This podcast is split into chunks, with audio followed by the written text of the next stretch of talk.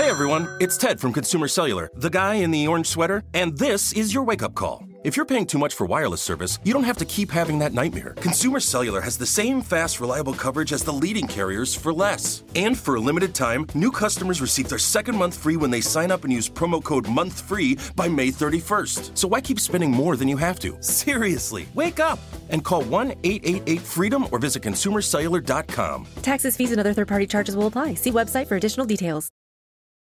You can live out your MasterChef dream. when you find a professional on Angie to tackle your dream kitchen remodel. Connect with skilled professionals to get all your home projects done well. Visit Angie.com. You can do this when you Angie that.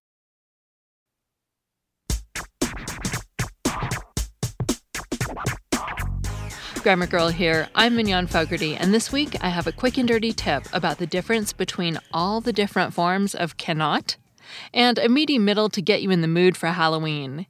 But before we get to the quick and dirty tip, I want to catch up on some of the great stories you shared after last month's segment about differences between British and American English.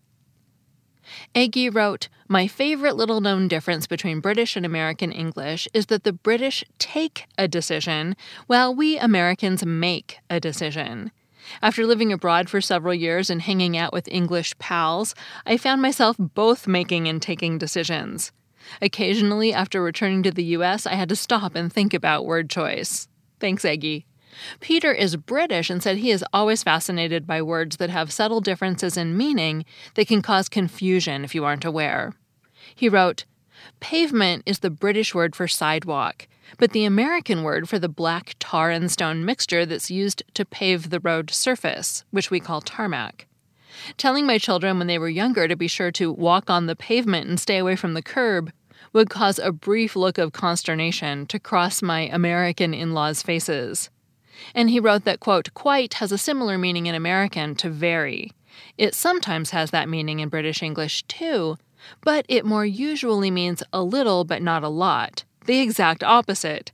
I have to be really careful to remember that one when talking with my wife's family. Unquote. Thanks, Peter. And Catherine wrote in about the difference between straight away and right away.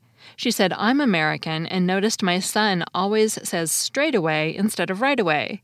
His stepmother is Canadian with an English father. Thanks, Catherine.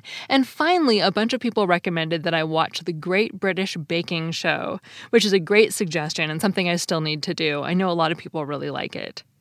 Thanks again for all the fun observations. And now, on to the quick and dirty tip. Cannot, one word, and can not, two words, might seem like they mean the same thing, but you use them in different ways. Cannot is usually the one you want. It means unable to or unwilling to do something. I cannot come to rehearsal.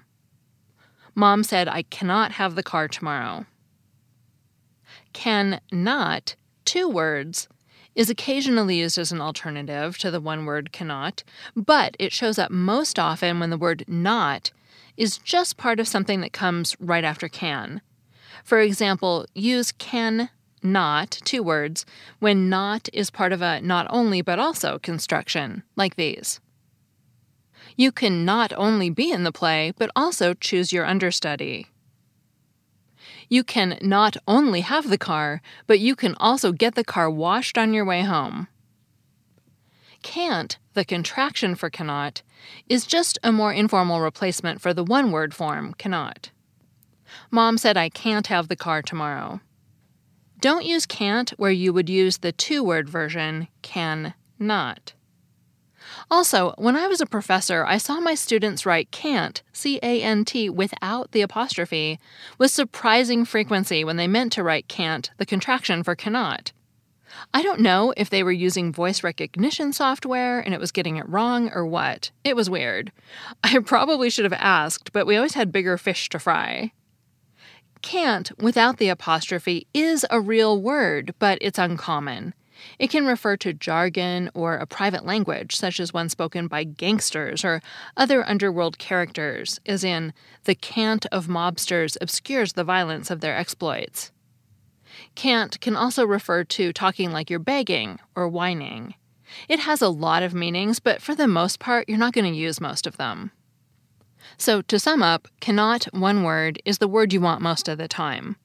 Only use the two word version when can and not just happen to fall next to each other in a sentence. The contraction can't is fine anywhere you're comfortable using contractions, which are a little more informal than writing out all the words. And always remember to put the apostrophe in can't when you're writing the contraction. Remember the frustration of trying to memorize vocabulary and grammar rules only to find you couldn't actually use the language in real life? Well, there's a better way to learn. Rosetta Stone is the most trusted language learning program with millions of users learning 25 different languages, and you can get it on your desktop or as an app on your phone or tablet. Rosetta Stone immerses you in many ways with its intuitive process. It's really different. You pick up the language naturally, first with words, then the phrases, and then with sentences. Plus, with Rosetta Stone's true accent feature, you'll get feedback on how well you're pronouncing words. It's like having a personal trainer for your accent. Don't put off learning that language. There is no better time than right now to get started. For a very limited time, Grammar Girl listeners can get Rosetta Stone's lifetime membership for 50% off. Visit rosettastone.com slash grammar. That's 50% off unlimited access to 25 language courses for the rest of your life. Redeem your 50% off at rosettastone.com slash grammar today. Hey everyone, it's Ted from Consumer Cellular, the guy in the orange sweater, and this is your wake up call. If you're paying too much for wireless service, you don't have to keep having that nightmare. Consumer Cellular has the same fast, reliable coverage as the leading carriers for less. And for a limited time, new customers receive their second month free when they sign up and use promo code MONTHFREE by May 31st. So why keep spending more than you have to? Seriously, wake up and call 1 888 freedom or visit consumercellular.com. Taxes, fees, and other third party charges will apply. See website for additional details. You can live out your MasterChef dreams when you find a professional on Angie to tackle your dream kitchen remodel. Connect with skilled professionals to get all your home projects done well. Visit Angie.com. You can do this when you Angie that. And now on to the meaty middle. Halloween is just around the corner, so with that in mind, this week we're investigating some spooky idioms, specifically ones that include the word dead. It's not surprising that dead is an especially old word, going all the way back to Old English, since it describes such a universally relevant state. The earliest example of the word dead in the Oxford English Dictionary is from Beowulf, which is about a thousand years old. Then was Herregard dead, my elder brother, not living. But dead is also a pretty popular word in the dictionary. In fact, the OED lists 31 distinct meanings for dead. For example, dead can mean absolute or complete, as in dead serious, dead wrong, or dead drunk. It can mean profound or deep. Think of a sailboat stranded in a windless, waveless, dead calm, or the dead silence you might experience in a graveyard late at night. Dead can mean straight, as in dead ahead. Dead can also mean flat or tasteless. We say that soda is dead when it's old and all its fizz has floated away. Dead can also mean without commercial or social activity. We might skip out on a dead party, for example, one that was just not happening, or avoid a dance club where no one dances because it's always dead. In addition to these distinct meanings, the OED lists 160 expressions that include the word dead. Wow, we're going to look at just a few. A dead ringer is a person or thing that looks exactly like another. You might dress as Wonder Woman for Halloween if you're a dead ringer for Gal Gadot, or wave to someone who's trick or treating because he's a dead ringer for one of your friends. Whoops. To understand this expression, pair one of the meanings of dead, absolute, with the meaning of ringer, a person who closely resembles another. You get someone who looks exactly like another person, a doppelganger, if you will. Ringer is often used to describe a star athlete pulled into a competition at the last minute to give a team an unfair advantage. The word ring has shady connotations of its own, many of which suggest deviousness or thievery. For example, an 1897 dictionary includes the phrase ring in, meaning to sneakily add or substitute cards in a pack. Ring the changes, meaning to swap bad money for good. And ring in, meaning to insinuate yourself into company where you're not wanted.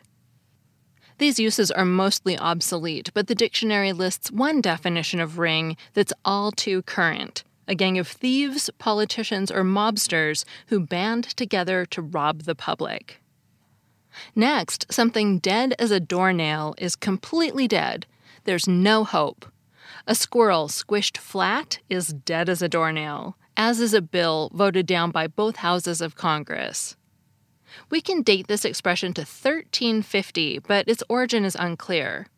We know that doornails were large metal nails hammered into the outer doors of fancy houses.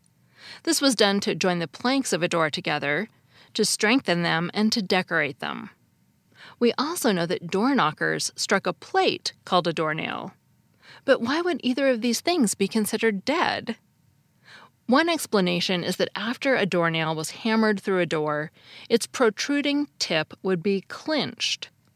That is, it would be bent over and buried in the inner face of the door, tying the timbers of the door together. This would render the nail dead, incapable of being pulled out and used again. Another explanation is that the kind of doornail used under a knocker would be struck over and over all day long in a busy household, Perhaps this daily beating left little life in the poor doornail. A final explanation is that similar phrases, such as deaf as a doornail and dumb as a doornail, appeared about the same time in history. Perhaps all of them were used simply because they sounded cool. People couldn't resist all that alliteration. Whatever the explanation, know that if something's dead as a doornail, it's really truly dead. Next, dead in the water refers to an idea or an object that's completely stalled. If none of your friends wants to dress up for Halloween, your idea for a costume party might be dead in the water. Same thing if your new business can't find any backers. This expression was first used literally to describe a ship unable to move. An 1871 article in the Times of India describes a ship lying dead in the water after the sea broke on board the vessel and she refused to answer her helm. And a 1956 New York Times article describes two ships dead in the water after they collided in the nighttime off the coast of Nova Scotia. We still use the term in a literal sense, but more often we use it in a figurative sense to describe an idea or a plan that's unable to move forward. We hope you're enjoying learning about all these deadly phrases. Next week, we'll continue celebrating Halloween with a talk about skeleton keys and skeletons in the closet. That segment was written by Samantha Enslen, who runs Dragonfly Editorial. You can find her at dragonflyeditorial.com or on Twitter as DragonflyEdit. Thanks to all the people who left podcast reviews and told me where they listen over the last couple of weeks. Jittery Rabbit listens while tackling mundane jobs at work in Vancouver, Canada. Vienna listens from Austria. And Squeaky FD5 says the show is best listened to while working on a solo project or while winding down after a long day and playing solitaire. Ali Lara G listens from Caracas, Venezuela while driving to work. And thanks to Matt DC, who didn't say where he listens, but maybe Washington, D.C.? Also, I was really surprised to see that someone had already left a review on the Grammar Daily at Amazon, my 2018 tip a day calendar. Reviews on Amazon really help a lot, so thanks LaSasha for the two thumbs up. I'm Mignon Fogarty. Grammar Girl is part of the Quick and Dirty Tips podcast network. If you're looking for something new and interesting to listen to this week, try the Nutrition Diva podcast. This week's episode is about seitan, a meat substitute, an ingredient in Tofurky that gets its protein from a surprising source. You can find Grammar Girl, the Nutrition Diva, and all the Quick and Dirty Tips podcasts at quickanddirtytips.com and on your favorite podcast platform. That's all. Thanks for listening.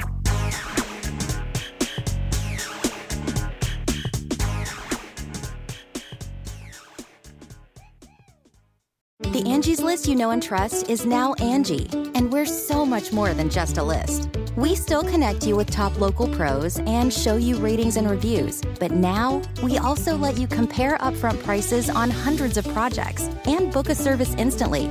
We can even handle the rest of your project from start to finish. So remember, Angie's list is now Angie, and we're here to get your job done right.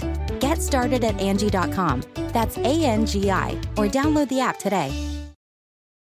Shopify is the global commerce platform that helps you sell at every stage of your business. With the internet's best converting checkout, 36% better on average compared to other leading commerce platforms, Shopify helps you turn browsers into buyers. In fact, Shopify powers 10% of all e commerce in the US. Sign up for a $1 per month trial period at shopify.com slash podcast free. All lowercase, shopify.com slash podcast free, shopify.com slash podcast free.